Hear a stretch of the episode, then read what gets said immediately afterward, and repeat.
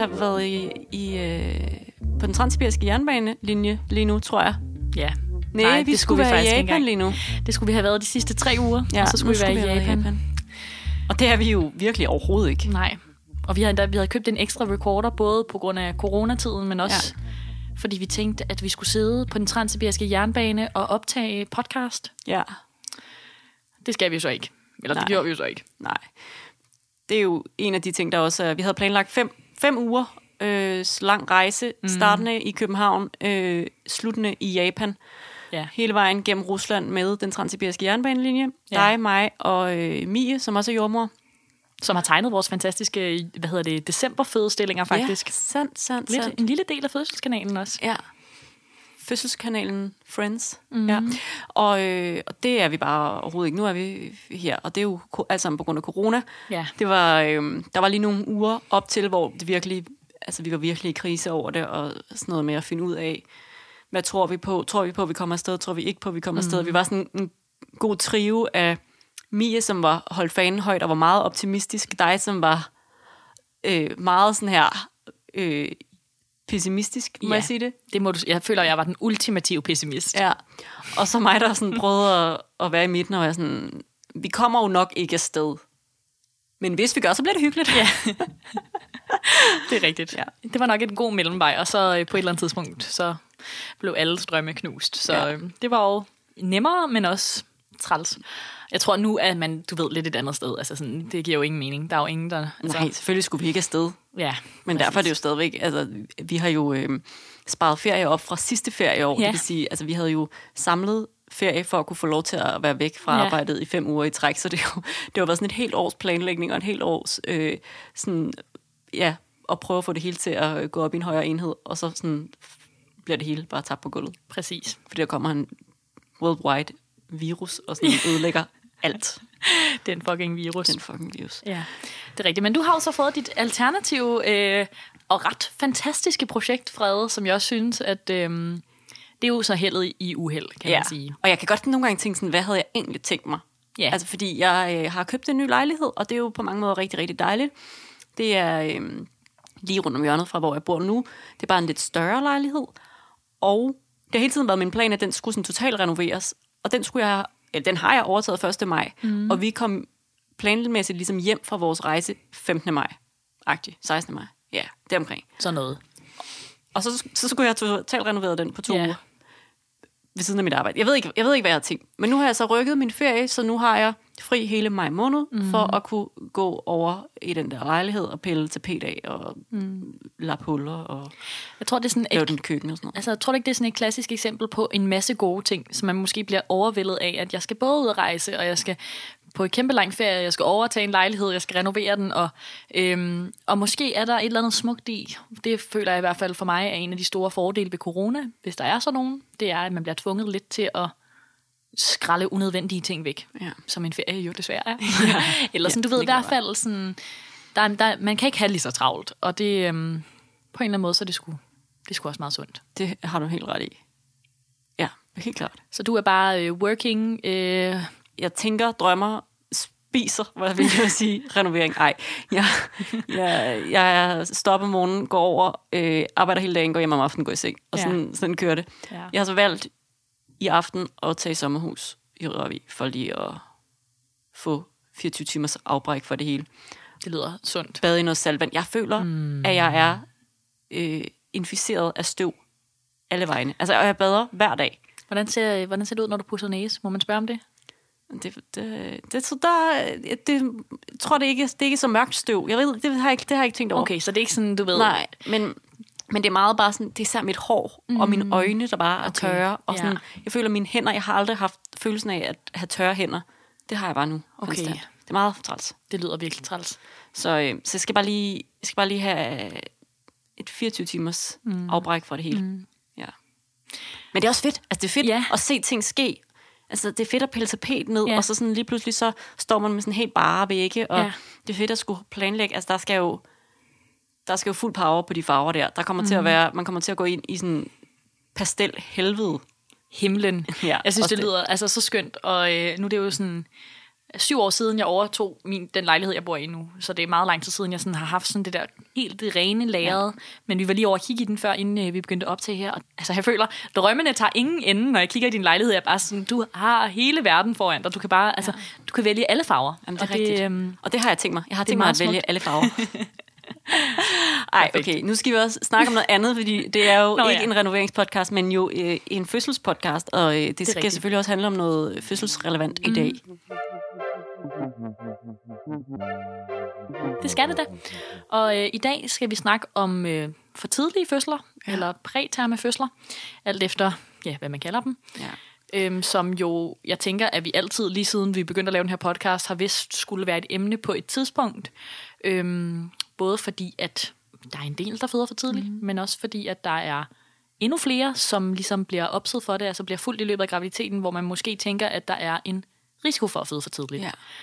Og der er det klart, at det fylder mm. en hel masse. Hvordan ser sådan en fødsel ud, og Ja. hvad sker der, når man har født? Ja, det er jo et af de der øh, klassiske teoritunge emner, som yes. vi engang imellem tager op, men vi vil prøve også øh, løbende at komme lidt ind på den her, som vi jo synes er måske er det allermest spændende, øh, at snakke om, hvordan føles det egentlig? Mm. Altså, hvad er det, hvad er det for nogle følelser, det også sætter i gang, når man øh, lige pludselig tænker, at man mm. måske kommer til at føde øh, før tid. Ja. Fordi det er jo øh, en hel masse øh, ændringer, der lige pludselig sker mm. ved den forestilling, man måske havde af øh, det at skulle blive forældre. Fuldstændig. Det er, der bliver lige rystet lidt. Ja. Øhm, men jeg tænker måske bare, at vi skal gå i gang og lige starte med at lave sådan en lille tekstbogen om, mm. hvad er en for tidlig fødsel, og hvor mange føder egentlig for, for tidligt. Tekstbogen. Præterm fødsel er defineret ved fødsel før termin, det vil sige før uge 37 i graviditeten. Føder man prætermt, anbefales fødsel på hospitalet, og alt efter hvor tidligt man føder, anbefales forskellig behandling. Allerede tidlig i graviditeten er barnets organer færdigudviklet, men først fra uge 34 i graviditeten regner man med, at barnet selv kan folde sine lunger ud efter fødslen. Det skyldes, at barnet først her danner det hormon, der hjælper lungerne med at folde sig ud. Et vigtigt skillepunkt er derfor, når den gravide når uge 34 i graviditeten. Går den gravide i fødsel efter uge 34 plus 0, vil man ikke gøre noget for at stoppe fødslen. I Danmark føder ca. 7% før uge 37. Cirka 1% bliver født før uge 32, og cirka en halv procent før uge 28. Det, som øh, fremgår af den her tekstbog, er jo også lidt det her med, at vi har sådan et, en gylden linje, der hedder 34, altså hvor fra 37 bliver det jo helt normalt at føde, det er jo øh, ens terminsperiode, mm. men når man kommer over de 34 øh, fulde uger, så er man ligesom der, hvor man tænker, at barnet er så færdigbagt og øh, så fint kan folde sine lunger ud selv, at man hverken gør noget for at modne lungerne, men man gør heller ikke noget for at stoppe fødslen. Mm. Så lader man ligesom bare fødslen gå sin gang. Og ja, så er vi lige lidt mere opmærksomme øh, på barnet sådan, efter fødslen. Øh, det kan have lidt svært ved at holde sit blodsukker, så vi tilbyder det som regel lidt, øh, vi tilbyder det altid lidt ekstra mad mm. øh, efter fødslen, og vi vil også behandle under fødslen med noget antibiotika for ligesom at, at øh, forebygge mod øh, infektioner. Mm. Øh, så der er sådan nogle, selvfølgelig nogle særlige tiltag, men, men vi er også der, hvor vi egentlig tænker den ret meget som en, øh, en ellers normal Ja. fødsel, Ja, lige præcis. uden En, så lidt, mange ekstra. en lidt mindre baby, men ikke sådan Nej. øh, meget anderledes. Og øhm, det man så, som kan være relevant at vide, tænker jeg, det er, at føder man før uge 34, eller tænker vi, at der er en risiko for, at man går i fødsel før uge 34, så kan vi give øhm, en indsprøjtning, faktisk to indsprøjtninger, mm. til den gravide, som hjælper med at lu- øh, hvad hedder det, modne lungerne. Mm. Så det stof, som barnet ligesom ikke har dannet selv, det får man så. Ja. Øhm, og det hjælper. Så på den måde er det ikke sådan, at øhm, så kan barnet bare ikke folde lungerne mm. ud. Man kan også give stoffet til barnet efter fødslen, hvis ikke at man ligesom har nået at give det, øhm, inden at man føder. Ja. Så, øhm, men det er klart, at vi vil meget hellere have, at man føder efter uge 34. Ja. Og de er jo også, altså det kan man sige nu, nu tidligere de bliver født, nu mindre klar, for de skal jo selvfølgelig øhm, roe mm. inde i den dejlige livmor, så længe de kan have en masse dejlig sul på kroppen, og tykkere fedtlag med noget mere mm. energi, de kan trække på osv. Øhm, det er klart. Ja. Ja. Det kan være, øhm, Frede, at vi skal snakke lidt om, hvorfor ja. går man egentlig i fødsel for tidligt, og hvordan, altså... Hvordan ser det ud, når Ja. ja. man går i fødsel for tidligt? Og, øh, og der, øh, der er jo nogle forskellige måder, altså de to, lidt ligesom når man føder helt normalt, øh, så kan vandet jo gå, og det kan starte med V. Og det er lidt det samme her, mm. at man enten kan opleve at få det, der hedder P-prom, det vil sige Premature Primary Rupture of Membranes, altså at Oh, vandet yes. går før tid og før V'er. Ja, Øhm, og den anden er, at man får det, der hedder præterme V'er, altså mm. V'er før tid. Og så, øh, når man oplever nogle af de her ting, så er, sådan, er der nogle forskellige retningslinjer, og det, det vil jo være meget individuelt fra person til person. Det vil sige, det er meget svært at lave sådan en så sker det her, så sker mm. det her, fordi det også er så afhængigt af, hvordan er det enkelte billede på den enkelte person. Mm. Men som regel, hvis det starter med, at man får nogle V'er, så vil vi kigge på, hvad gør de her V'er? Fordi hvis de er der, øhm, og øh, er regelmæssige, øh, men ikke ligesom har nogen effekt. Det vil sige, man måler for eksempel livmorhalsen for at se, bliver den kortere, mm-hmm. eller begynder livmormunden at åbne sig, så er det ligesom et billede, der er. Gør den ikke, så er det et andet billede. Mm. Men man vil i hvert fald vurdere, om man skal prøve at give noget, der ligesom kan hæmme de her vejer. Ja. Øhm, og grunden til, at man giver det medicin for at hæmme vejerne, det er sådan et drop, man sætter op. Og det er simpelthen for at kunne nå at give den indsprøjtning, som du lige nævnte øh, før, med noget lungemodende, mm. som man kan give for, at barnet på sigt skal kunne folde sine lunger ud i forbindelse med fødslen. Og det, øh, det skal gives af to omgange med 24 timers interval. Øh, og, og der vil man så øh, i mellemtiden køre det her drop for ligesom i virkeligheden at udskyde fødslen. ja. Når at det så har fået lov til at virke, øh, det lungemodende, så vil man pille droppet ned, så vil man se, hvad kroppen gør. Mm. Og for nogen vil det være, at der ikke sker mere. Det vil mm. sige, altså nogen vil opleve at blive indlagt, og at man ligesom vurderer, at der er en risiko for, at du, øh, du er på vej i fødsel, det der hedder truende for tidlig fødsel, og så vil man køre hele møllen med at give indsprøjtningen, øh, og opsætte et drop og køre det, og så når man så tager det hele ned, så er kroppen ligesom holdt op med at, Ja. at være på vej i fødsel. Og så kan man altså også øh, opleve at blive udskrevet mm. øh, og, og komme ind og føde til tiden i virkeligheden.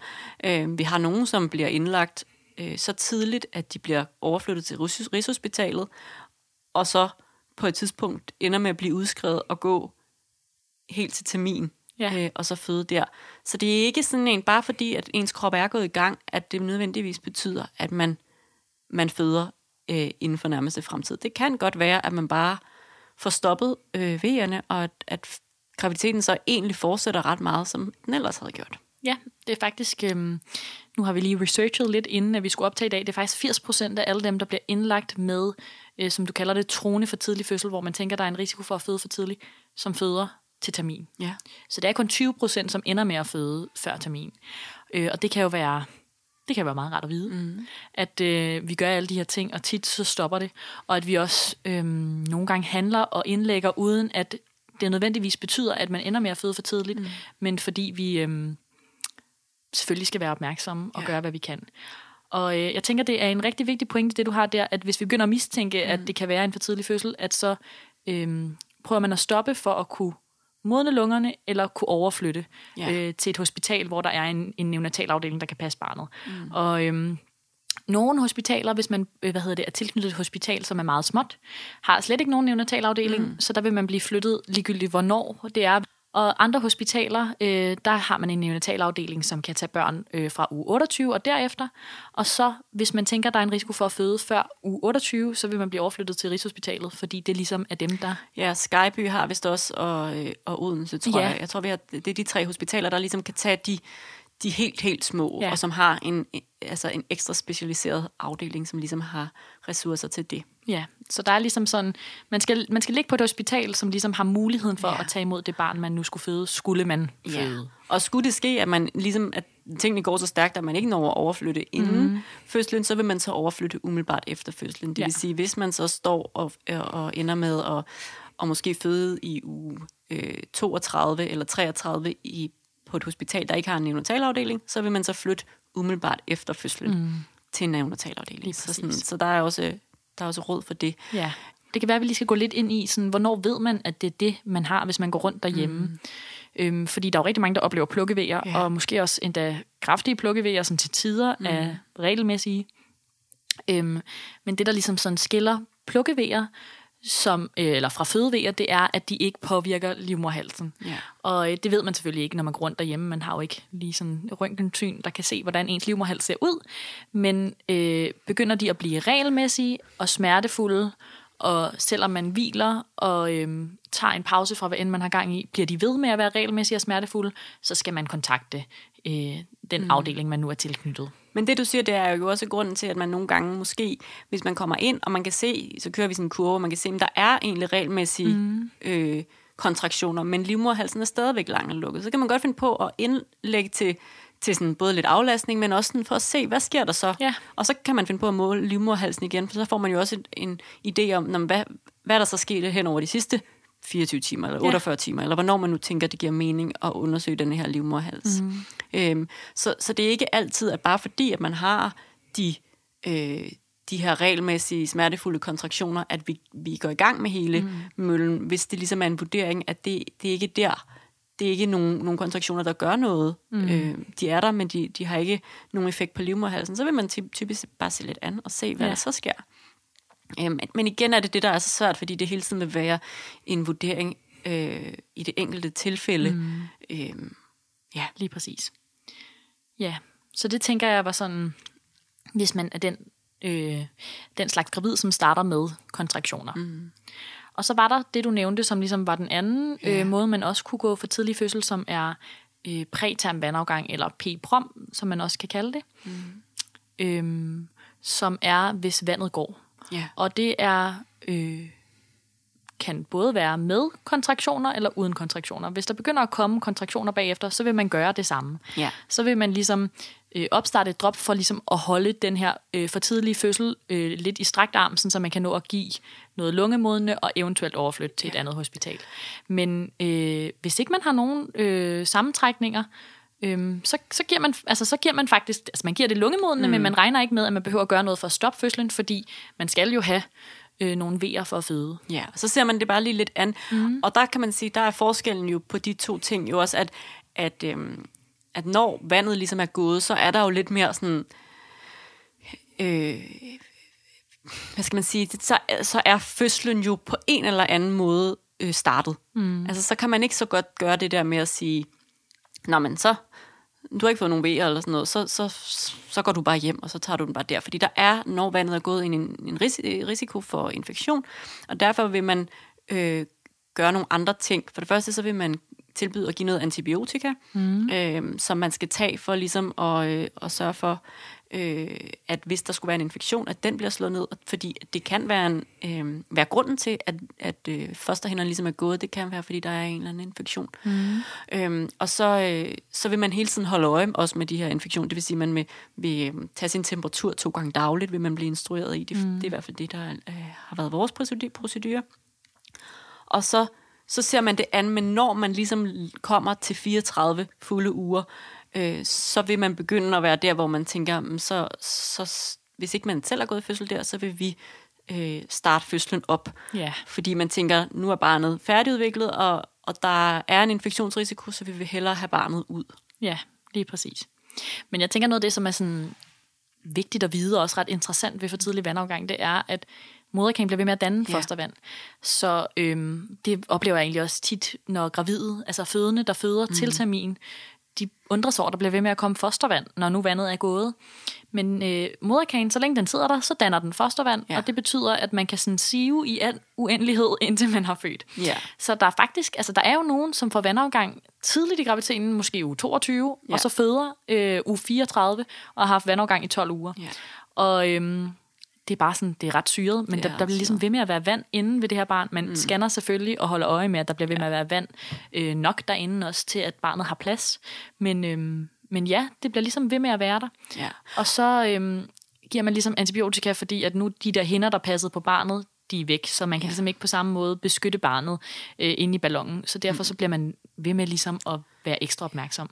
Det, som måske også lige skal siges i forhold til de to forløb, er, at de øh, måske også adskiller sig lidt i, at, at man vil være indlagt væsentligt mere i forbindelse mm. med, øh, at vandet er gået. Igen med det her med, at, at man kan sige, hvis man får præterme vejer, så vil det ligesom ske en af to ting. Enten så vil man føde inden for nærmeste fremtid, og så, så har forløbet ligesom afsluttet den vej rundt, og ellers vil man have muligheden for at komme hjem. Så kan det godt være, at man er sådan en af dem, der, der mange gange i løbet af en graviditet har sådan, øh, tegn på at være på vej i fødsel. Det vil sige, at man kan godt blive indlagt af flere omgange, men der er ligesom ikke noget i vejen for, at man tager hjem mm-hmm. og bare bliver øh, får nogle tjek og bliver holdt lidt øje med, alt afhængig af, hvad, hvad for en forløb man ligesom går igennem, hvor at, at vi har meget kortere snor, og der er meget længere og mere indlæggelse forbundet med at være øh, have vandafgang før mm. tid, fordi vi ligesom... Det er, en, altså det er, det er jo et det er jo sket, vandet er gået, Ja, og det, er jo præcis. ikke, øh, det bliver ved med at være gået, hvor ja. at man kan ligesom... Altså, V'erne kan jo stoppe, hvis man har for tidlige V'er. Ja. Og vi vil også gerne lige holde øje med den der baby derinde. Ja. Altså, hvad, hvad siger den til, at der ikke... Altså, mm. fordi selvom du siger, at- at moderkagen bliver ved med at producere vand, og det er også rigtigt, men den kan også have svært ved at følge med øh, Klart. moderkagen, hvis, øh, hvis der løber rigtig meget vand ud mm. hele tiden. Altså, så, så kan det være lidt det der med at prøve at fylde mm. et badekar, hvor man har, har hævet proppen ud. Ja. At, at det kan være svært altså, Ja. øh, at holde, opretholde det. Så vi, vi vil ligesom gerne holde mere øje med barnet, hvor man kan sige, er, er der præterme vejer, øh, så er baby jo stadig godt beskyttet af fostervand og fosterhinder, mm. og ligger derinde og, og siger ikke nødvendigvis som udgangspunkt noget til mm. de her vejer. Nej. Klart, der er tydelig mm. forskel der. Øhm, og det er ligesom sådan de to hovedveje. Så er der en, altså at man kan få øhm, for tidlige vejer, eller man kan få for tidlig vandafgang. Mm. Så er der en sidste ting, som er sådan lidt øhm, en tricky ting i forhold til, når man bare går rundt og er gravid.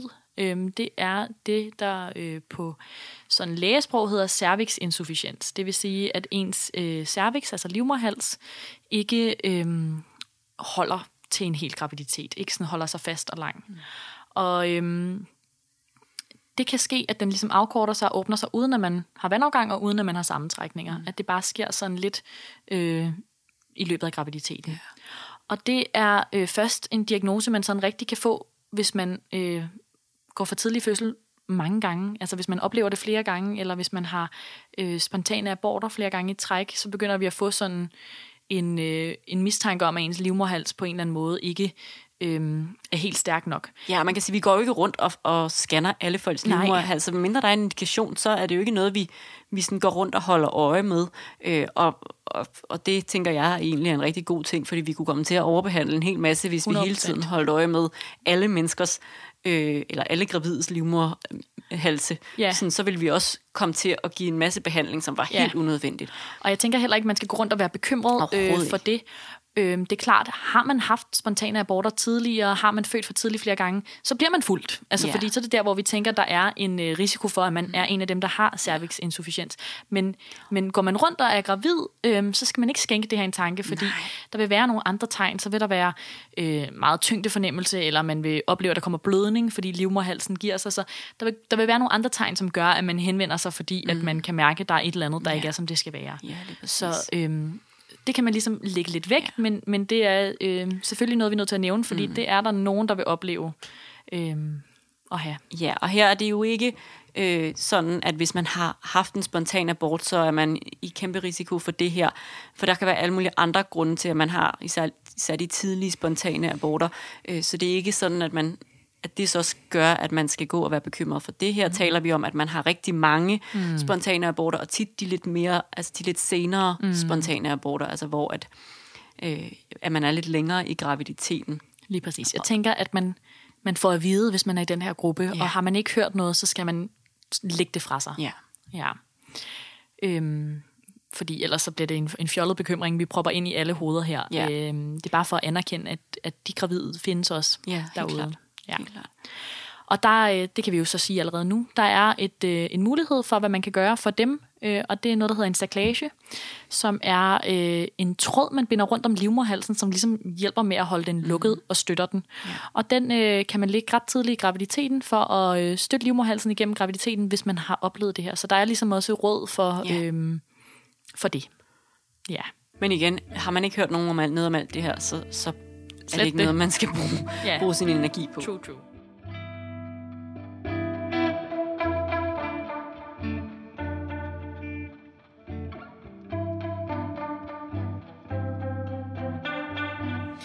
Så øhm, helt klassisk har vi dem, der får øh, V'er for tidligt eller vandafgang for tidligt. Og så er der jo faktisk også en gang imellem nogen, som vi vælger at forløse. Ja. Altså nogen, som vi vælger at sætte i gang, eller øh, give et kejsersnit, fordi øh, vi vurderer, at der er en grund til det. Og det vil være, at man frygtede for, for hvad hedder det, den gravide eller for barnets liv. Ja. Jeg kan ikke helt se, hvorfor man ellers skulle gøre det. Øhm, så det skal være, at den gravide er blevet meget syg, øhm, af måske af den her graviditet, hvis hun har meget, meget slem svangerskabsforgiftning for eksempel. Mm. Øh, eller hvis moderkagen løsner sig, så man tænker, at nu skal barnet fødes. Øhm, det kan være sådan noget i den dur. Det er altså i sådan i sjældne tilfælde, ja. at vi vælger at gøre det her. Og det er klart, at det er jo en afvejning af, at man skal jo kun ligge ind i den livmor og roe, hvis det er det rareste, tryggeste sted. Ja. Og hvis det ikke er det, så er det klart, ja, at man Der skal... kan også være nogle af de, hvor man ligesom følger barnet, og der er noget mm. i forhold til øh, den næring, barnet får fra mm. moderkagen, som ikke øh, er optimal. Mm. Øh, og i en sådan grad, at man tænker, at barnet har det bedre med at komme ud, hvis det for eksempel er alt, alt for lille, mm. og man har en idé om, det vokser simpelthen ikke, som det skal inde i livmoderen, øh, og får ikke den næring, det skal have fra moderkagen, øh, mm. og så er det bedre, at det kommer ud og kan få noget, noget med næring uden for livmoderen. Lige præcis. Så er der jo nogle, nogle grunde til, at man kan gå for tidligt i øh, i fødsel, eller der er nogle særlige risikofaktorer, som vi også lige tænkte, vi skulle ind over. Og det øh, er jo blandt andet sådan noget, som at man tidligere har haft en, en for tidlig fødsel. Det vil ja. sige, hvis man tidligere er født for tidligt, så vil vi være mere opmærksomme på det, og så vil vi følge op med ekstra tjek. Det er klart. Mm. Øhm, så er der sådan noget som rygning. Er man ja. ryger, så er der også en større risiko for at føde for tidligt. Mm. Og det øhm, bunder nok meget i, at moderkagen moderkagens funktion bliver nedsat, når, ja. man, øh, når man ryger. Og alt. Der, det, det er virkelig en af de ting, hvor sådan, der, det, på en eller anden måde er, er der bare altid en risiko ja. øh, for alt, ja. når man ryger. Fuldstændig. Så det er som om, at den ryger kommer med ind i alle, ja. øh, ja, alle ting, der, der ikke er, som de skal ja. være ved en fødsel. Det, der er rygning en risikofaktor. Please don't do it, hvis I kan lade være. Ja. Øhm, så er der også øh, en klassiker, som øh, er infektion. Det kan være øh, vi er meget opmærksom på en bestemt slags bakterier, som hedder gruppe B-streptokokker, øh, og, eller bare en urinvejsinfektion mm. faktisk. Hvis der er et eller andet, der sådan irriterer systemet, så kan det godt irritere livmoderen til at øh, lave kontraktioner. Øh, mm. Det er jo sådan en, en muskel, man ikke har, øh, hvad hedder det, øh, kontrol over, sådan en glat muskulatur inde i ja. kroppen, som kan blive irriteret af andre organer og øh, infektion. Og det kan faktisk sagtens være derfor, vi tjekker mm. altid, om man har en infektion, hvis man får øh, for tidlige vejer eller får vandafgang for tidligt. Ja, det er sandt. Øhm, og så, så er der også noget med, hvis man føder, altså hvis man bliver gravid meget hurtigt efter sidste fødsel, mm. så kan der også være en, en lille smule risiko for, at man at kroppen simpelthen tænker, at det er for tidligt. Ja. Og den ikke rigtig kan finde ud af det. Ja, og altså, nu skal vi understrege med alt det her. Sådan, det er jo ikke et lighedstegn. Det er jo ikke sådan, at, at ryger man, så vil man føde for tidligt, eller har man øh, født for nylig, vil man føde for tidligt. Det er mere sådan en bunke af ting, der øger mm. ens risiko lidt. Ja. Ja. Øhm, så er der sådan noget som overanstrengelse. Altså hvis man på en eller anden måde kører sig selv alt, alt for hårdt, så øhm, er der også en risiko for, at ja. kroppen simpelthen bliver overbelastet, og man måske fremprovokerer øhm, kontraktioner. Ja.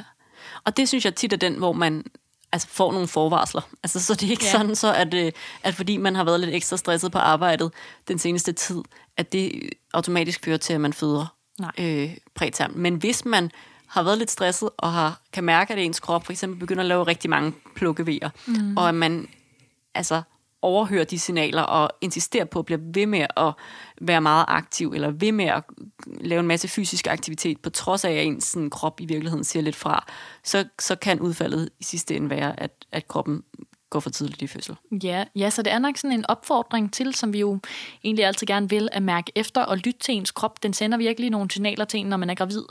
Øhm, de fleste vil kunne mærke, at deres bækken siger fra, eller at de begynder at få en masse plukkevejer, mm. hvis de overanstrenger sig, og så tage det som en øhm, kærkommen grund til at ligge der og hvile. Ja, det vil sige sådan, lyt til din krop, for Lige Guds skyld. Den har rigtig mange svar derinde. Det har den. Øhm, gravide, som skal have mere end et barn, altså som skal have tvillinger eller trillinger, mm. de vil også være i risiko for at føde for tidligt, og det ved de udmærket godt. Det, øhm, de bliver fuldt med en masse scanninger i løbet af graviditeten, og man snakker også med dem om det. Så det tror jeg er øh, nogle af de gravide, der er allermest yeah. opmærksom på det her, og som måske også kunne have gavn af at lytte lidt til den her episode. Vi kommer også mm. til at mm. komme ind på, hvordan sådan nogle for tidligt fødte børn ser ud, og hvilken yeah. hjælp de skal have, fordi at øhm, Det er der bare en stor risiko for. Og, og de er jo faktisk en af de grupper, som bliver fuldt med de øh, scanninger af livmorhalsen, som vi snakkede om mm. før. Ikke? Også, så, så der er, øh, det er nogle af dem, der får lavet sådan nogle rutinemæssige scanninger for lige at se, hvordan ser det ud nu. Lige præcis.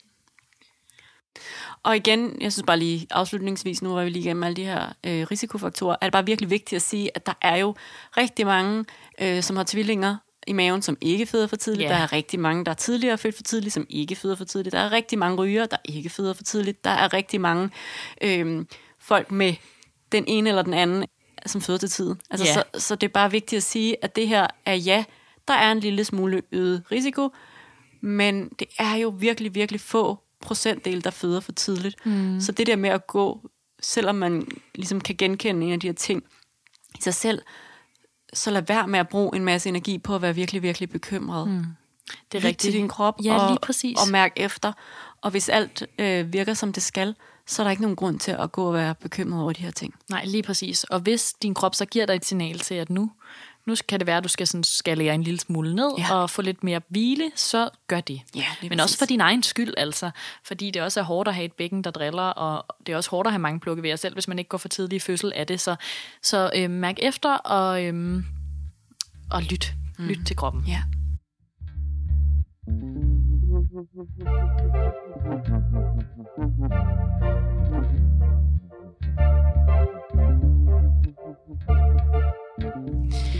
Ja.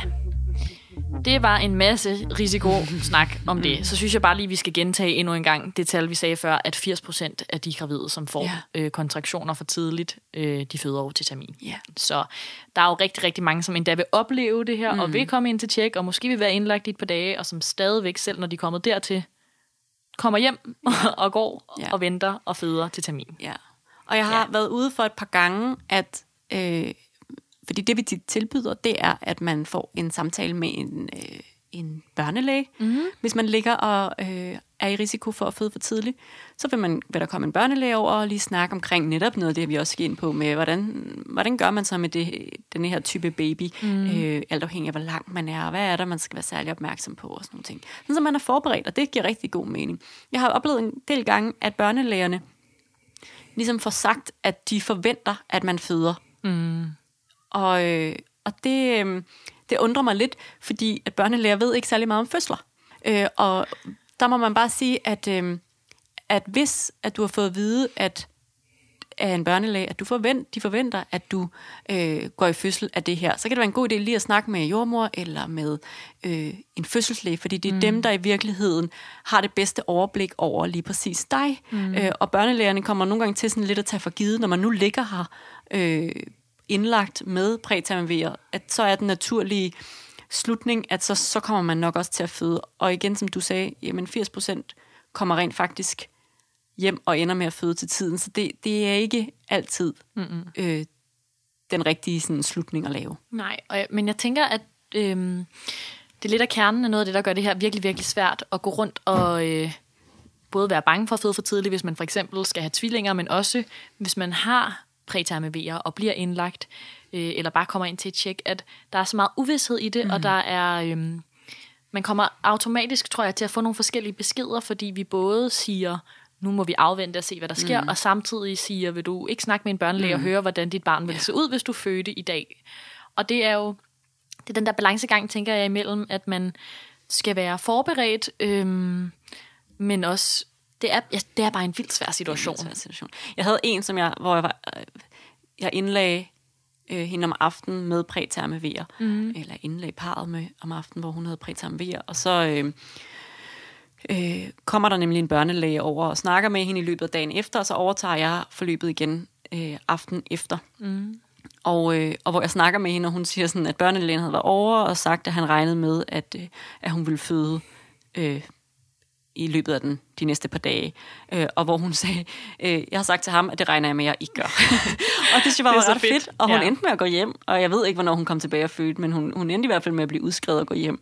Mm. Og, øh, og den der med, sådan, altså, den der indstilling er så fed at have, mm. at, at man kan sige sådan, der, se, på det, se på det positive i det, og prøv at se, om du ikke kan, kan forberede dig på, at, Ja. øh, at hvis det skulle ske, ja, så, så, så håndterer vi den situation sammen. Mm. Ja, øh, os jordmøder, øh, fødselslægerne og børnelægerne.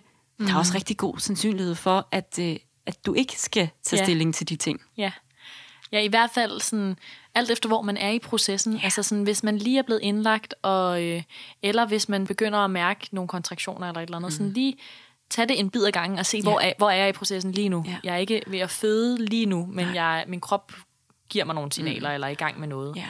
Øhm, og jeg tænker, den snak, som man får med en børnelæge, mm. og øh, som vi også kommer til at lidt tage om et øjeblik, hvor man hører, hvordan ser et barn ud, når det bliver født for tidligt. Det, øhm, jeg tænker, den kan et eller andet smukt, at man ligesom kan stoppe op og tænke, okay, det barn, jeg har i maven lige nu, mm. det er måske ikke, der har måske ikke helt lige så mange elastikker på armene, og ikke så meget øh, sul på, øh, på lårene og maven, som hvis det blev født til termin. Men det har færdigudviklet alle sine organer. Ja. Og så brug lidt tid på lige at være med det barn. Det er mm. stadig inde i livmoderen, mm. og det roer videre derinde. Og så, øhm, så må man se, om man skal møde ja. det nu, eller om man Ja. skal møde det senere. Ikke? Men, men det er en vildt svær balance, og jeg tror virkelig, man skal sådan... Man skal være god til at mærke efter med sig selv, om man har brug for mere information, om man har brug for en lille pause, og mm. øhm, ja, Og som altid, og som du så også, du, altså, du siger det så fint det der med, at, øh, øh, at uvidsheden er Ja. det absolut sværeste. Og som med alting i, i verden og i livet, så jo mere man kan forholde sig til nuet, altså til mm. det, der sker lige nu og her, jo, jo lettere bliver det at være i. For man kan sige, lige nu og her har man kontraktioner, så er det det, man skal koncentrere sig om. Man skal koncentrere sig om, at nu giver man for eksempel noget medicin for at stoppe de kontraktioner, mm. og så ser vi. Mm. Altså sådan, så man ikke ender med at være helt ude i den fjerneste, fjerneste fremtid, øh, men tager opmærksomheden tilbage til der, hvor man er lige nu og her, og så, så sådan håndterer den del af det. det er klart. Det synes jeg er et rigtig, rigtig godt råd. Altså at være nuet og håndtere det, der bliver krævet af dig lige nu. Mm. Øhm, For du det- kan simpelthen ikke håndtere alting Nej. på en gang. Og du kan heller ikke forberede dig på alting på en gang. Nej. Din hjerne bliver overloadet med både sådan følelser og tanker og alt muligt, og det, det er der ikke noget, noget øh, positivt ved. Altså, Mhm. Så det er bedre at tage det én ting ad gangen, mm. og en informationsbid ad gangen. Men det er en vild ting, og jeg, jeg tror, det er et vilkår ved det at være gravid under alle omstændigheder. Ja, har man en fuldstændig spritnormal graviditet, og alt kører, som det skal, er der stadig et kæmpe element af øh, kontroltab og, øh, og tålmodighed. Det der med at se sådan fra dag til dag og uge til uge, hvordan går det her, og, øh, og det, øh, det er på en eller anden måde grusomt og smukt samtidig, at man kan ikke selv kontrollere det her. Ja.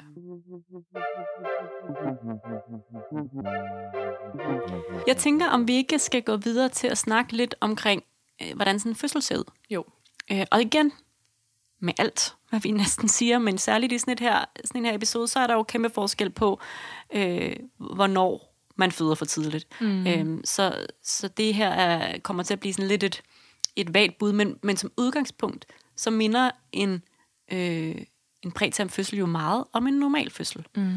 Øh, så, så meget af det jo vil jo være det samme, mm. som hvis man bare er født til, til tiden. Øh, og så er det, der ligesom er, er lidt ekstra, det er, at der kommer til at være nogle børnelæger med, hvis man er føder øh, før de 34 mm. fulde uger. Øhm, så, så vil der være en børnelæge med, og, øh, og tit vil der være lidt flere mennesker Ja. på stuen. Tit vil der måske også være en, øh, en fødselslæge med, mm. øhm, og måske også lidt flere jordmøder, end der vil være under en helt normal fødsel. Men, men mest af alt for sådan en sikkerheds skyld, og for at sørge for at, at have, øh, have lidt ekstra hænder. Og vi vil selvfølgelig også være lidt mere opmærksom på barnet derinde, det vil sige, at vi vil have overvågning mm. på hele fødslen, øhm, så vi kan holde øje med hjerteleden og reagere på ja. Ja. de ting, der nu måtte være. Ja. Og vi har en, vi har en lidt kortere lunde i forhold til øh, at gå til kejsersnit, og det mm. er fordi, at det er et barn, som har lidt færre ressourcer, end hvis det havde fået lov at gå til den fulde Ja. ja. termin. Så vi, vi, hvis der er noget som helst med den hjertelyd der, og vi bliver i tvivl, så er det det, man omlægger til. Ja. Men, men langt hen ad vejen, så øh, er det bare, at vi holder øje og sikrer os, at barnet har det godt. Og så giver vi antibiotika. Og så giver vi antibiotika. Og det er for at undgå, eller sådan for at hjælpe barnet med at undgå en infektion, fordi at det har lidt mindre at stå imod med. Øhm, men det er rigtigt, jeg tror, du har ret i, at der er noget i, at måske øh, prøve at lægge noget af alt ansvaret for, hvordan det her kommer til at gå fra sig, og fokusere mm. lidt på, sådan, nu arbejder min krop. Mm. Når man først ved, sådan, nu er det det her, der kommer til at ske. Altså, man har jo nok... Ja. Øh, forestiller jeg mig at brugt noget tid på at kæmpe imod. Altså sådan prøve at sige sådan, det håber jeg ikke, det håber jeg ikke, det håber mm. jeg ikke. Og så på et eller andet tidspunkt, så kan det være, at nu, nu er det nu, nu ja. skal du føde. Så prøv at, at arbejde med din krop, som du nu engang øh, er nødt til. Ja, for at og gøre acceptere det, bedst. det her med, at mm. nu føder min krop alligevel. Ja. Altså, det har ikke været det, der har været, været hensigten, men nu er vi her, mm. og så er det det. Og så må man arbejde med fødslen, i stedet for at arbejde mod fødslen. Mm. Og så må øh, man ligesom lade os tage os af alt det udenom. Præcis, så er der en masse gode professionelle mennesker mm. klar til at, øh, at hjælpe med alle de ting, der skal ja. hjælpes med. Ja. Ja. Og så alt afhængig af, sådan, øh, hvordan og hvorledes det her lille barn har det, øh, når det kommer ud, så, altså, så kan det på mange måder være ligesom alle andre børn. Altså kan også øh, nogle gange godt skrige, når det kommer ud. Øh, og så er det jo bare det her med, at de har lidt sværere ved måske at trække vejret, og, mm. og skal nogle gange over have noget hjælp af børne. Øh, lærerne mm. øh, og, øh, og børnesygeplejerskerne, og vil have øh, sådan noget, altså få noget CPAP, og, mm. og sådan få hjulpet lidt til, til at trække vejret, vil tit også få øh, en sonde øh, lagt, sådan, så de kan få noget, noget mad og noget yeah. at stå imod med. Yeah. Fordi det er jo det, de ikke har, hvor at, at de børn, der bliver født til tiden, de har ligesom opbygget en masse fedtdepoter, øh, som de kan tage af, når de, når de bliver født. Mm. Så har man ikke det som lille øh, præmatur baby. Der, der mangler man det, og det vil, vil vi så hjælpe med, at de får. Ja. Ja. Så der er ligesom, der foregår noget der på fødestuen, og jeg vil også sige, at altså føder man før uge 34, så vil barnet også blive flyttet til neonatalafdelingen. Ja. Og øhm, der må man jo se alt efter, hvordan det er for, øh, for den fødende, hvordan selve fødslen er gået, så kan man tit så gør vi alt, hvad vi kan, for at man bliver forenet så hurtigt som muligt. Yeah. Og øhm, nogle gange kan det være kort tid efter, og der kan også være, der går et par timer, hvor at man, yeah. hvis nu man bløder, eller hvis man skal syes, eller et eller andet, yeah. ikke også? Men så øhm, er det jo godt at have en, en partner med, yeah. eller en anden pårørende, som ligesom kan gå med barnet, og måske... Øhm, kan tage et øh, telefon eller et kamera med, sende ja. nogle billeder frem og tilbage, sådan så at man, når man er på fødestuen, mm. kan få øh, nogle billeder af barnet og finde ud af, hvordan det har det over på øh, neonatalafdelingen. Ja. Ja. Og tit så vil vi jo netop gøre alt, hvad der står i vores vagt, for at man så hurtigt som muligt kommer mm. over og er sammen. Ja. Øhm, så det er, sådan, det, er, det er helt klart vores, et af vores mm. store, mm. vores store ambitioner, det er, at man ikke skal være væk fra sin baby ja. mere end allerhøjst nødvendigt. Ja. Måske skal vi lige nævne, at der i nogle tilfælde, de fleste tilfælde vil vi, vil vi synes, at øh, vaginalfødsel er den, den foretrukne, måde at føde på, men der vil være nogen, hvor vi ligesom øh, anbefaler, at man får et kejsersnit. Det er blandt andet, øh, hvis børn ligger med numsen nedad øh, og er meget for tidligt fødte, eller er for ja. tidligt fødte generelt, så vil man anbefale at tage dem ud ved kejsersnit. Og det er simpelthen fordi, at, at barnet, når det, øh, når det er øh, lille øh, og ikke helt til termin, så er hovedet ligesom væsentligt større end kroppen. Mm. Øhm, og så synes man, det er bedst, at det er, det er gennem maveskinnet, at mm. Øh, barnet bliver født. Mm. Øhm, og der kan også være nogle andre ting, hvor man ligesom vurderer, at, at barnet øh, ikke vil være klar på at gå igennem en fødsel. Øhm, mm. Men igen, en individuel vurdering, hvor man vil helt klart få, få god information, hvis man kommer til at være i den ene eller den anden ja, kategori. Bestemt. Mm. Så tænker jeg, Frede, at det er øh, måske en god idé, at vi snakker lidt om det her for tidligt fødte barn. Øh, hvordan ser et barn ud, når det bliver født før termin, og øh, hvad kan man forvente af indlæggelsen på neonatalafdelingen? Hvordan, hvordan er det? Mm-hmm. Øhm, og øh, det, det tænker jeg er noget af det, der kan være rigtig, rigtig rart, hvis man er en af dem, der frygter at føde for tidligt, øh, eller måske sådan der er nogle tegn på, at det kunne være den vej, det gik, at det kan være meget godt at vide, hvordan ens barn ser ud, inden man møder det, fordi ja. det ser jo lidt anderledes ud, end hvis man føder et barn til termin. Ja. Og sådan helt grundlæggende, så er børnene, øh, når de bliver født for tidligt, så er de mere sådan tynde. Mm. Altså, de har ikke så meget fedt på kroppen, så de er lidt mere sådan magre. Mm. Og så øh, har de sådan i forhold til, hvis man føder til termin, så har de sådan et, øh, et relativt sådan større hoved i forhold til deres krop, end et barn født til termin. Ja. Øhm, og så kan man også godt opleve, fordi at huden ligesom ikke er sådan helt færdigudviklet, at den er sådan, øh, den er mere rødlig. Altså hvis man bliver født til termin, så har man sådan normal babyfarvet hud, mm. hvor at, øh, at den er sådan lidt mere tynd og sådan lidt mere gennemsigtig. Man Ja. kan også tit se sådan blodårer igennem huden. Ja. Øhm, og, øh, Og det er jo igen også det her med, at der, der mangler jo lidt det der fedtlag, Ja. som man ellers ser hos de der sådan små, tykke øh, babyer til termin. Så det, jeg tænker også, at det også har noget med det at gøre, mm. at det, det får sådan et mere karakteristisk ja, udseende. Ja. det er rigtigt. Og nogle af de ting, som også er sådan lidt interessant, det er, at man, man kan tit ikke se øh, brystvorterne på samme måde, altså random info, tænker mm. man.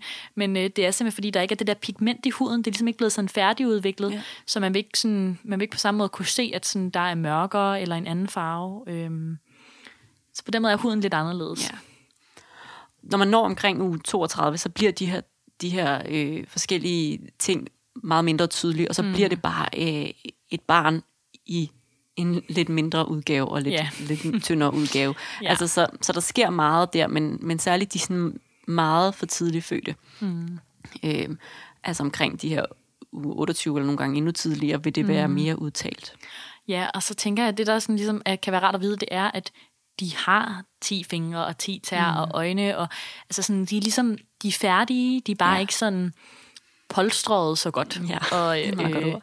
og de skal nok sådan, altså de vil jo blive, man prøver jo ligesom at lave sådan en falsk livmor, og ernære dem rigtig godt og dejligt uden for kroppen, så de vil jo blive baby-looking øhm, mere og mere. Øhm, men jeg tænker især sådan lige, når man møder sit barn, hvis det er meget for tidligt født, at det er lidt overvældende at se. Ja. Øhm, det ser jo skrøbeligt ud Ja. på en anden måde. Ja. Øhm, Og så når de bliver indlagt på neonatalafdelingen, så er det jo, altså, og det er jo fordi, at de har brug for ekstra hjælp. Øh, og det er sit det hele, de har brug for ekstra hjælp til.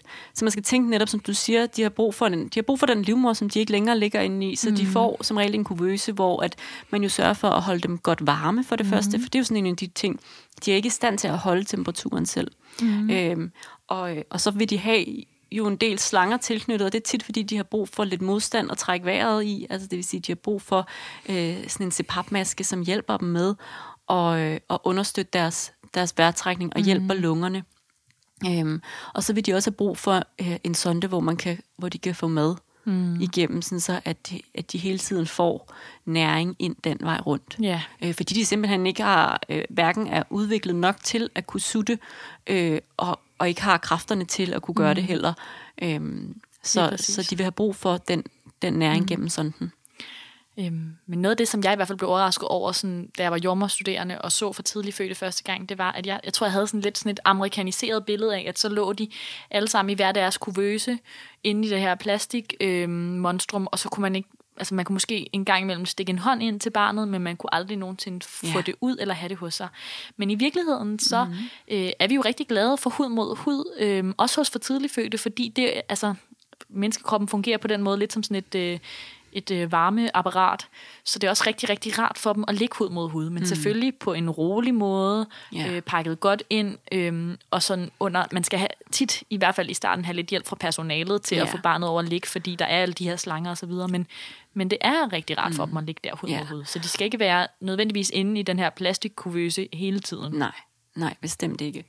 Øhm, og der, der er nogle andre ting også der, altså udover de ting, vi lige har snakket om, så vil der også være sådan en generel overvågning. Det vil mm. sige, man vil ligesom følge med på deres øh, vejrtrækning og deres, øh, hvor godt de ilter deres blod. Øhm, Ja. Og det, er- det er igen det her med, at de har brug for lidt, lidt ekstra støtte og lidt ekstra overvågning, så vi hele tiden kan holde øje med, at, øh, at de øh, klarer sig, og at de har, Ja. det, har det godt der, hvor de er, at de, øh, at de med det øh, ildtilskud, de ligesom får, mm. at de kan holde deres øh, iltning i blodet, mm. og sådan, så vil man hele tiden kunne regulere på det, øh, alt afhængig af, hvad, hvad behovet ligesom mm. er. Ja, så der er på en neonatalafdeling mange øhm, skærme og ting, der biber. For ja. der er overvågning på, så man har fuldt øh, overblik over, at det her barn trækker vejret, som det skal, ilter sit blod, som det skal, har en god puls og så Ja, videre. Ikke? ja. Øhm, noget af det, som er sådan lidt spøjst ved for tidligt fødte, det er, at de tit får det, der hedder apnø, altså sådan, at de på en eller anden måde stopper med at trække vejret. Øh, og det, øh, det lyder fuldstændig sindssygt, når man lige hører det, men øh, man sætter sådan en, hvis de er meget for tidligt født, sætter man sådan en apnø abla, øh, alarm. Apnø alarm på dem. Øhm, sådan så at man holder øje og lige kan sådan vække dem lidt, hvis de skulle gøre det. Øh, og det, det kan være, altså sådan, de simpelthen bare lige glemmer det. Ja. Og øh, det lyder wild, men øh, det er der også løsninger på. De er jo rigtig, rigtig gode på neonatalafdelingerne. Mm. Øhm, man kan både give barnet lidt koffein faktisk, som mm. sådan vækker det lidt og fortæller det, du skal være vågen og trække vejret selv. Øhm, og så kan den der CPAP, som du snakker om, hvor man putter ligesom noget luft ind og hjælper med at trække vejret, det kan også sådan kilde lidt i næsen og ligesom fortælle dem sådan, du skal blive ved med at trække vejret, blive ved med at trække vejret. Øhm, så sådan, man har styr på det, men det er en af de ting, som jeg tror, der er rigtig, rigtig mange, der bliver meget sådan skræmt over at ja. høre, når man kommer på neonatalafdelingen, og det vokser de fra. Det er ikke sådan, at det vil være sådan resten af livet. Øhm, det er ligesom sådan, fordi ja. de lige skal lære det. Mm, helt klart. Ja. Øhm, og så, øh, så er der sådan noget som, at man er meget opmærksom på øh, altså hygiejne, fordi mm. børnene jo igen også, altså de er bare ikke helt færdigudviklet, det vil sige, at deres immunforsvar er heller ikke lige så godt, som, som et, øh, et fuldborn barn er. Mm. Så der er sådan nogle, nogle ting der, man også er ekstra opmærksom på. Yeah. Øhm, og alt det her er jo sagt med, altså det må man også sige, det er jo nogle år siden, jeg har været på en neonatalafdeling mm. sådan, som studerende. Øhm, og det er jo ikke noget, vi har med Nej. at gøre til hverdag. Så det her det er bare sådan en overordnet kort introduktion til, hvad ja. er det sådan, man cirka kan forvente. Og så ja. får man jo en hel masse information fra personalet, hvis man ender i den situation. Og igen vil børn have forskellige behov, både mm. i forhold til, hvem de bare er, mm. men også, øh, hvad deres historik er, og hvornår mm. er de født, og alt det her. Præcis, og jeg tænker ikke, at vi skal sidde her og gå ind i, hvordan man giver et barn sonde, og hvordan man gør dit du den datten, når man har et for tidligt født barn, men, men det er et eller andet med ligesom at, at skabe et billede af, at det ser lidt anderledes ud, men det er stadig jeres barn, altså hvis mm. man får et barn, og øh, det kommer på neonatalafdelingen, så bliver man oplært i, hvordan giver man barn sonde, mm. og så kan mhm. man sagtens selv give barnet ja. sonde, og man kan selv skifte blære, men man skal selv pleje det her barn, og barnet har også brug for den her tryghed og nærhed. Det kom jo inden fra en, øh, en livmor, som var altså definitionen af af mm. tryghed, ikke? Så ja. øhm, man bliver ligesom, jeg tror, at der er mange, der i hvert fald lige i starten, når man kommer over på en neonatalafdeling, kan føle det der med, at wow, sådan, hvordan får jeg overhovedet lov til at være forældre i det her, mm. og hvordan skal jeg tage mig af mit barn under de her omstændigheder. Ja. Øhm, men, men så lærer man det, altså ja. så, så bliver man vejledt i det. Der er jo virkelig nogen, der bliver pros. Ja. Og igen, det som lidt som vi også talte om under graviditeten, så det som jo kommer til at præge øh, ens oplevelse og ens liv i forbindelse med denne her graviditet, øh, fødsel og forløbet efter, er jo meget det her med, at man bruger rigtig meget tid på et sygehus. Mm. Altså, og det, øh, det tror jeg, udover at der er mange udfordrende ting i det her, så er det også altså en ting, man virkelig bliver prøvet ja. på, sådan en sådan ja, bare sådan almene mentale mm. tilstand, at det er sindssygt hårdt, hvis man både mm. har været indlagt i lang tid inden sin fødsel, og så øh, også har et langt forløb efter, mm. øh, hvor man er indlagt, at man bliver en lille smule sindssyg af hele tiden ja. at være på et hospital, og at ens liv øh, hele tiden foregår på et hospital. Mm. Og det, som jeg tror, altså som man skal gøre, altså forsøge, det er at få nogle afbræk på den ene mm. eller den mm. anden måde, og se igen, hvordan kan jeg få den her situation til at blive mm. mest tålig. Yeah. Altså, og jeg tror også, at mange vil opleve, at vi er jo mennesker, som jo hele tiden tilpasser os det, vi er mm. i. Så selvfølgelig tilpasser vi os også til at være på et hospital. Mm. Øhm, men så får lavet nogen, især når barnet er ude, altså det kan godt være, at det kan betale sig, at man tager en eftermiddag, hvor man er et andet sted. Mm. Altså, hvor man går ud og lige finder ud af, at der er en verden udenfor. Også for at kunne være der for ens barn. Yeah. Altså, jeg tænker, at man kan måske føle, det er et svigt, men i virkeligheden, mm. så skal man lade lidt op på ens sådan, ja. energidepoter, sådan, så man kan vende tilbage ja. til, øhm, til neonatalafdelingen og ligesom være klar ja, på at give en masse kærlighed. Og hvis man har en partner, så kan det jo være noget med, at partneren så mm. er der i den tid, hvor man lige kommer ud og får noget frisk luft. Men en gang imellem, så, så øh, siger neonatalsygeplejersken også, nu passer vi lige mm. barnet de næste to ja. timer, og så skal I to gå ud og få en kop ja. kaffe, eller se jer lidt omkring, eller gå en tur, eller hvad I lige har brug for. Så, ja. så man også lige vender en lille smule tilbage til virkeligheden, og får lidt, lidt ny energi øh, og gå ind i det. Og så, så er det jo bare, må man sige, et hårdt forløb. Altså mm. det, er, det er hårdt for ens forældreskab. Det er, mm. det, det er virkelig noget, som, øh, som tror jeg kan virke virkelig, virkelig overvældende at skulle være så meget af, af ens første del af ens forældre skab på et hospital, og mm. med så mange ting, man skal forholde sig til. Så det vil jeg også bare godt anerkende, at det er, mm. det er da vildt svært. Altså, ja. Og det har vi fuld forståelse for. Og det er vildt svært også, fordi der er ting i det, som man jo ikke... Altså, der er brug for professionelle, der tager beslutninger. Man kan ikke selv tage alle beslutningerne for ens barn, som man ellers øhm, gerne vil. Der er ligesom nogen, der er nødt til at vejlede en. Øhm, og det, er jo, altså det bliver jo bedre og bedre, kan man sige. Nu tættere man kommer på den terminsperiode, som, eller sådan på de 37 uger, som ville have været normalt at føde, øh, nu mindre vil barnet typisk have behov for alt det her hjælp. Så man vil jo kunne mærke, at man sådan stille og roligt trapper ud. Men det er jo stadigvæk vildt hårdt, hvis det for eksempel er 8 uger, man skal mm. ligge på sådan en afdeling. Ja. Men sådan, øh, klassikeren er, at når man når det, der svarer til termin, mm. så øh, er man tit klar til at blive udskrevet. Og Ja. der er også nogle hospitaler, hvor man kan være indlagt hjemmefra før det, så man Ja. kan komme hjem og så eventuelt komme ind til nogle tjek, eller mm. få nogle besøg, eller være i øh, telefonisk korrespondence, mm. og på den måde øh, komme hjem og lige være lidt forældre øh, i sit eget hjem. Ja. Og igen, der vil også blive lagt en individuel plan. Ja. Øh, så det, det skal man det skal man nok få at vide, hvad der ligesom bliver planen for en. Men det er helt klart, mm. øh, det sker der mere og mere af, det der hjemmeophold, og det øh, giver rigtig god mening. Ja, præcis.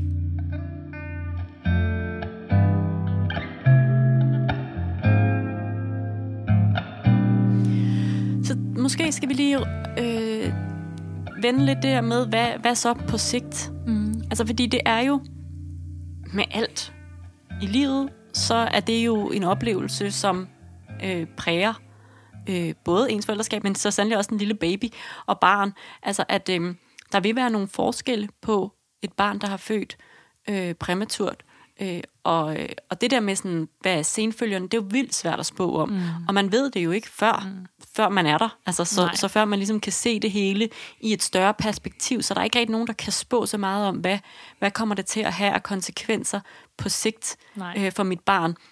Øh, men der er en tendens til, øh, altså sådan en, øh, man, man, en, en øget følsomhed, kunne man måske kalde det. Altså, at de er lidt mere sensitive. Mm. Øh, børn, der er født for tidligt. Mm. Øh, og også, at man godt kan gå ind og snakke om sådan der, det som på fancy sprog hedder korrigeret alder. Mm. Altså, at man skal ha- have med i sine overvejelser, når man ser på barnet, at at det er jo ikke sådan så, at vi forventer, at et øh, barn, der er født til tiden, øh, som er en måned gammel, øh, og et barn, der er født i uge 28, som er en måned gammel, vil kunne de samme ting. Nej. Altså, så, så det skal man jo have med, når man ligesom ser på sit barn, at man, øh, det kan godt være, at barnet er fire måneder gammel, mm. men, men de første måneder af det her barns liv, har det ligget i en kuvøse og har fået øh, en hel masse ja, hjælp til diverse Klart. ting. Og det, det kommer jo til også at påvirke mm. det her barns udvikling. Bestemt. Øhm, og det tænker jeg, det er en ting af det, det er det med korrigeret alder, som er vigtigt sådan at, at give sig selv muligheden for at lave lidt sådan livmor-tid, hvor mm. det her, det er stadig øh, livmor-uger, mm. øhm, selvom det er uden for livmoren. Men øhm, der er også, altså der er en risiko for, som du siger, det her med, at barnet bliver mere sårbart. Der kan også være nogle andre sådan fysiske ting, at øh, nogle gange er der nogle meget for tidligt fødte børn, som får dårligt syn, eller noget med hørelsen. Der er ligesom nogle forskellige ting. Men, men det er sådan en svær størrelse, fordi man kan ikke sige, at nu tidligere man er blevet født, nu, nu flere senfølger får man. Altså der er nogle børn, der bliver født i uge 28, som klarer det helt fantastisk, hvor man slet ikke kan mærke på dem, når de vokser op, at, øh, at de er blevet født for tidligt. Og så er der nogle børn, der er født i uge 32, hvor, at man måske, øh, hvor de måske bliver lidt mere øh, sårbare, og måske har noget med synet. Så man kan ligesom ikke, altså man er nødt mm. til at, øh, at lægge lidt af den der øh, kontrol og bekymring fra sig, og ja. se, øh, lidt ligesom du sagde tidligere, sådan, tag det, når det kommer. Mm. Fordi alle børn kan have behov ja. for ekstra støtte på alle mulige måder. Så nogle gange tror jeg, man kan havne lidt i kategorien, eller sådan tankegangen, at jeg har født for tidligt, så der må komme alle mulige problematikker, mm. når det her barn er 10 år, eller mm. når det starter i skole, eller hvor man tænker sådan, jamen, det ved måske, vi bare ikke. Nej, præcis, vi nej. aner det simpelthen ikke. Så prøv at sådan lægge det fra dig og se, lige nu har du et barn, der skal lære at amme, for eksempel. Ja. Sådan, så, så er det det, vi arbejder på, og, og lægger vores energi i. Mm. Og, så, øhm, og så ved man jo ikke, hvordan det her barn ville have haft det, hvis det var blevet født til termin. Altså, vi, man ved det jo ikke, før, man, før de vokser op, og man lærer dem at kende. Nej, der vil også være nogle børn, som er født til termin, som også er født med et eller andet, man, Ja, ikke, klart. man ikke vidste, altså, øh, som senere udvikler noget i deres liv. Så det er jo, det er jo igen også give, en, give sig selv muligheden for at se det her barn for, hvad det er, og mm. måske undgå at proppe det ned i de her kasser med mm. sådan, det her... Øh, det her, det her, det her kommer nok til at ske for mit barn, for det ved vi ikke noget mm. om. Øhm, og derfor så, der er selvfølgelig nogle ekstra, nogle ekstra sådan en ekstra opmærksomhed på det, mm. nogle ekstra tjek. Øhm, og børn vil tit blive tjekket, altså mm. deres øjne vil blive tjekket på et, på et øh, tidspunkt, og man vil også øh, holde lidt øje med sådan hjertet. Altså, der vil være nogle, nogle ekstra undersøgelser. Klart. Øhm, men, men derfra øh, gælder det måske også om at tage, tage det netop sådan mm. dag for dag, mm. udvikling for udvikling, ja. og, og passe på med ikke hele tiden at se barnet i lyset af, mm. at det er, er, har været for tidligt født. Selvom at ja. det jo også er utopisk at tro, at man, man kan lægge det helt væk, men man ja. kan godt alligevel måske lave øvelsen i at sådan prøve også at se ens barn for, hvad det er, et individ, som har en historie med sig. Mm. Øhm, og Bestemt. det, øhm, det er jo en, en hård start på livet, og en mm. hård start på forældreskabet, men, men at tage, tage ja-hatten på, og, mm. øh, og måske også lægge mærke til, hvor sejt det egentlig er, at det her barn, ja. det sådan kæmper sig igennem alle de her ting. Og alle de ting, det kan. Ja. Altså, og øhm, jeg havde, hvad hedder det, øhm, da jeg var, altså ja, for mange år siden, under studiet, der passede jeg en øh, gravid, som var indlagt, fordi at øhm, hun havde plukkevejer sådan on off, hun havde været indlagt mm. nogle gange, og hun havde nemlig født for tidligt første gang i uge 25, og havde et barn, som han var, ja, sådan lidt, hun, hun beskrev sådan, at han var lidt mere sårbar, end hun mm. måske tænkte, han ville have været ellers, og så havde han øh, høreapparater, men ellers så var der seriøst ingenting med mm. ham, hvilket er virkelig imponerende af et barn, der er født i uge 25. Og øh, hun var bare sådan helt rolig ved at være i uge, jeg tror måske hun var i sådan noget 28-30-agtigt, da hun mm. var indlagt. Hun var bare sådan, det her barn kan det hele ja. Altså sådan den der følelse ja. af, at sådan... En, ens grænser rykker sig Præcis. lidt i forhold til, hvad man, ja. hvad man tænker er normalt, eller hvad man mm. tænker er muligt. Og hvis man så havde den der kikkert, når man lå der, og man mm. måske fødte sit første barn i uge 25, og man havde en kikkert, hvor man kunne se, hvordan har det her barn det som 10-årig. Ja. Det ville jo på en eller anden måde være dejligt, men det ville jo også være sådan fuldstændig uoverskueligt, hvis man skulle tage 10 års, øh, alle de problematikker, ja. der opstod i løbet af 10 år på sig der. Ja. Så sådan, der er også noget i at sige sådan, det går jo på den ene eller den anden måde så. Ja. Ja. ja. ja. Nå, Fredson, det var en masse facts og ja. øh, tanker om det at føde for tidligt, og øh, jeg tror sådan, det kan man jo også godt fornemme, når man hører den her episode, at der er sindssygt mange ting i det, og det kan gå 3.000 veje, mm. og, øh, og det er virkelig en af de der ting, hvor man bare skal, øh, man er lidt overladt til at tage det, som det kommer, ja. og øh, ja, det er sådan lidt den, en af de barske, barske vilde ting, der kan ske i løbet af sådan en graviditet. Ja, det er det bestemt. Og jo også øh, noget, der heldigvis ikke sker så tit. Ja. Så det er jo ikke noget, man skal gå og være bekymret for, men det, jeg tænker, det kan være, være rart, hvis man er en af dem, der føder meget for tidligt, eller bare for tidligt generelt, at man har en mulighed for, eller ligger indlagt en mulighed for lige at høre lidt om, sådan, hvad er det egentlig, mm. det her er mm. for en størrelse. Og jo også netop vide, at, og det er måske også det, man kan høre, når vi snakker, at øh, det er også en svær ting at proppe ned i kasser, og det er en svær mm. ting at spå om. Øh, det er svært både at spå om, hvornår man ender med at føde. Øh, det er også svært at spå om, hvad det kommer til at have konsekvenser. Det er svært at spå om, hvad barnet har af behov for det ene eller for det andet. Ja. Øh, men, øh, men hele tiden ved, at vi er der og vil forsøge at guide og hjælpe på mm. bedste vis, både på fødegangen, øh, men så sandelig også på neonatalafdelingen. Og det er jo der, hvor jeg synes, det er så hyggeligt, når man går gennem neonatalafdelingen, så kan man ligesom se øh, en masse billeder og breve fra folk, der har været indlagte. Øh, man får jo et virkelig nært og godt forhold mm. til de mennesker, der hjælper en med at passe mm. på ens øh, lille nye liv. Mm. Og, øh, og det gør de fandme godt, altså, og, ja. øh, og de, de gør også et kæmpe stykke arbejde for os at holde humøret højt, og for mm. at se på alle de netop udviklingstrin, som de her børn gennemgår. Helt sikkert. Der er virkelig, jeg synes også, der kan være noget rigtig, rigtig imponerende i de forældre på neonatalafdelingen, der bare lige smutter ned i mælkekøkkenet, luner noget mælk, øh, sidder og pumper lidt, øh, du ved, ja, sådan, bare, sådan, du ved, kan jonglere nogle ting, som, som man jo vil ønske, man ikke skulle, ja. men som man også bare bliver rigtig, rigtig god til. Ja. Og det, øh, det er også altså, at tage forældreskabet mm. på sig, og øh, ja, men man reagerer jo forskelligt, altså, ja. og der vil også være øh, dem, som har rigtig, rigtig meget brug for hjælp fra personalet, ja. fordi at det er så overvældende, ja. og det, det ved vi jo og, og så som altid, så uh, mental health er jo virkelig ja. en af vores ting, hvor vi har det sådan, Klart. man skal simpelthen få den hjælp, man har brug for. Og det vil være forskelligt. Nogen netop kommer til at gå igennem det med øh, sådan en følelse af, at det, det kan jeg godt, og øh, kan formå på en eller anden måde at se tingene fra det lyse side. Men der vil også være nogen, som bliver helt overvældet over mm. øh, det liv, de lige pludselig er blevet sat i, som var alt langt fra, hvad de forventede. Mm. Og det er jo så forståeligt. Mm. Altså, det var jo ikke det, man forestillede sig den dag, man blev gravid og tænkte, nu skal vi være forældre.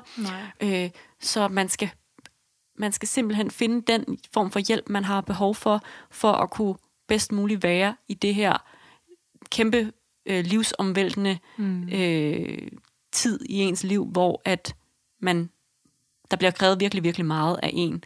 Øhm, og det, øhm, det er da vanvittigt udfordrende og hårdt, mm. og man kommer der til at både altså, at blive udfordret på sit forældreskab og på sit parforhold og på sig selv som individ, og det, øhm, det skal man virkelig øh, finde ud af, hvordan man hjælper sig, bedst, hjælper sig selv og hinanden ja. bedst gennem. Ja, så husk at selvfølgelig være der for dit barn, men også være der for dig selv. Ja. ja.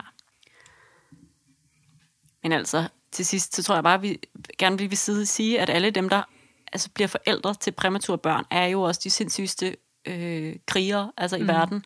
Og, øh, og det er jo også en ting, man, man får med sig. Altså man bliver jo... What doesn't kill you makes you stronger. Ja, og, det og der tror er nogle jeg, kampe, som man måske gerne ikke ville have taget, ja. hvis man kunne lade være, men når den er der, så tager man den. Ja. ja. Og, øh, og, og altså, kæmpe shout-out ja. ud til jer alle sammen, fordi I fandme, øh, I fandme seje. Vi er meget imponeret. Meget. Af, hvad folk kan. Ja. Det synes jeg er en smuk, smuk note at øh, slutte på. Det tror jeg, vi kunne lave en, øh, sådan et sammenklip af dig, der siger, det er en smuk note at Men det er fordi, vi er gode til smukke noter. What's the problem, Fredson? Der er ikke noget problem overhovedet. Nå, men øh, det skal I selvfølgelig aldrig nogensinde lægge mærke til, at jeg siger det hver gang. skal vi øh, ikke bare smutte videre, Frede, til øh, en lille jo. brevsprække? Jo, helt klart. Øhm, vi har fået et spørgsmål, som jeg bare læser højt. Mm? Der bliver altid snakket om, at man skal føde moderkagen. Men hvad vil det egentlig sige? Skal man i gang med at presse helt vildt igen, eller kommer den lidt mere bare af sig selv? Kan I komme med en forklaring på, hvad det egentlig vil sige at føde moderkagen? Og det er jo klart, at det ved man jo faktisk ikke, hvis Nej. man ikke har fået det forklaret. Og det kan vi i hvert fald sagtens komme med en forklaring på. Yes. Og man kan sige, at, øh, at det, ja, man føder moderkagen, og øh, det er overhovedet ikke det samme som at føde en baby. Altså, moderkagen har jo sådan en øh, sådan lidt leveragtig konsistens, øh, og det, jeg synes, de fleste oplevelse er, det er, at, øh, at det bare er vildt rart, når den er ude. Ja. Altså, så, øh, så man vil tit have fornemmelsen af, ja, måske, at den, den presser lidt på, mm. øh, hvis den har lysnet sig og står lige indenfor. Øh, og så kan man give et, et pres med, og så hjælper vi som regel ved at, øh, at trække lidt i navlesnoren samtidig. Mm. Og så kommer den ret meget ud af sig selv mm. derfra, så nej, man skal ikke i gang med at presse helt vildt. Mm.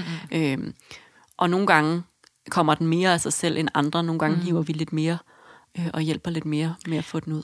Ja, min fornemmelse er også mest, at man, sådan, man trykker lidt med, ja. men det er ikke sådan en pressefase. Presse, nej, det er rigtigt. Øhm, men ja, og så når, når den kommer, så er den jo sådan blød, som du siger, så det er jo ikke mm. sådan, det fylder ligesom en baby, der bliver født. Altså mm. det, det fylder, og så er det en lettelse. Ja, og det er meget kortvarigt. Ja. ja. Øhm, og det er selvfølgelig i langt, langt, langt, langt, langt de fleste tilfælde, og den plejer at komme inden for det første kvarters tid, ja. måske en halv time. Og så nogle gange, så driller de os lidt. Så giver de ikke rigtig slip på livmorvæggen, og så øh, har vi noget forskellige medicin, vi kan gøre. Og nogen, mm. så kan vi hjælpe lidt med noget akupunktur, og måske tømme blæren med kateter. Men det øh, er altså kun, hvis den ikke kommer sig selv, som den jo gør. De fleste gange. Ja, præcis. Ja. Så, så en, det... lille, en lille ekstra fødsel, men ikke noget, ikke noget, der overhovedet Nej. kan sammenlignes. Nej, overhovedet ikke. Og man, skal sige, den, man kan sige, at den skal jo ud, den moderkage. Mm. Altså, så, så, så, på den måde, ja, så skal man føde den. Det er bare på ingen måde det samme som at føde den, en baby. Og det er mere bare sådan en følelse af, sådan, at det letter lidt, når den først er kommet. Ja, og man har lige født et barn, så det er ja. ikke sådan, Nej. det er ikke det samme som hvis en af os født en moderkage lige nu. Nej, det kan være, hvis det er lidt stramt. Præcis, jeg tror, jeg tror det er lidt lettere, når ja. man lige har født et barn. Det ja. var øh, et kort, en kort udgave af brevsprækken den her gang, men vi har virkelig også lavet meget langt, en meget lang ja. episode, så jeg tænker, det er måske meget fint, I er ved at være øh, træt af at høre på øh, Side og Frederikke snakke og snakke. Ja, det kunne man godt faktisk forestille sig. Ja. Der var en risiko for. Ja, jeg tror det ikke. Jeg har svært ved at forstå. Nej. Men altså, vi har i hvert fald tænkt os at stoppe mikrofonerne, og så bare snakke videre uden... Øh... Ja, altså vi har jo været sammen siden klokken øh, 8.30 i morges, og øh, det var planen var, at, øh, at vi skulle gøre det hurtigt og effektivt, fordi jeg jo som sagt er i gang med at renovere en lejlighed, og skal mm. over og gøre ting og sager, og nu er klokken 1. Ja. Yeah. Øhm, så, og vi har snakket stort set siden du kom. Altså, ja. eller nej, 100 procent siden du kom. Så, øhm, Det er rigtigt. Vi slukker her, og så snakker vi nok lidt videre, og så øh, tænder vi mikrofonerne igen en anden gang, og så får vi I noget mere at vide om Precisely. et eller andet, vi Ja. beslutter os for at snakke om. Og Frede skal over til sin lejlighed, og jeg skal hjem til min sofa, så øhm, det var vist det for i dag. Du kan da lige hjælpe lidt. Altså, jeg er jo helt udmattet i oven på det her podcastprojekt, Frede. Det skal du huske på. Altså, mm. Jeg, fø, jeg, hø, altså, jeg husker det som om, du sagde, at du øh, ville komme og hjælpe mig med det her projekt. Det er rigtigt. Jeg, jeg fremlagde modellen, øh, så optager vi lidt podcast, så går vi over og fjerner lidt tapet, så optager vi lidt mere podcast. Sådan en perfekt vekselvirkning, men øhm, måske en anden dag. Du sagde også, jeg kommer i weekenden og hjælper dig, og så tog du til Aarhus i stedet for. Det er rigtigt. Så på den Indtil måde, videre så- har jeg været en meget dårlig øh, hjælper, men øh, vi kan lige kigge i min kalender, inden jeg smutter. Og så synes jeg, vi skal lave nogle renoveringsaftaler. Ja, klart. I hvert fald, øh, have det godt, til vi ses igen derude, og øh, hygge jer rigtig meget med, Gør hvad det. end I nu går og laver. Hej hej! Hej.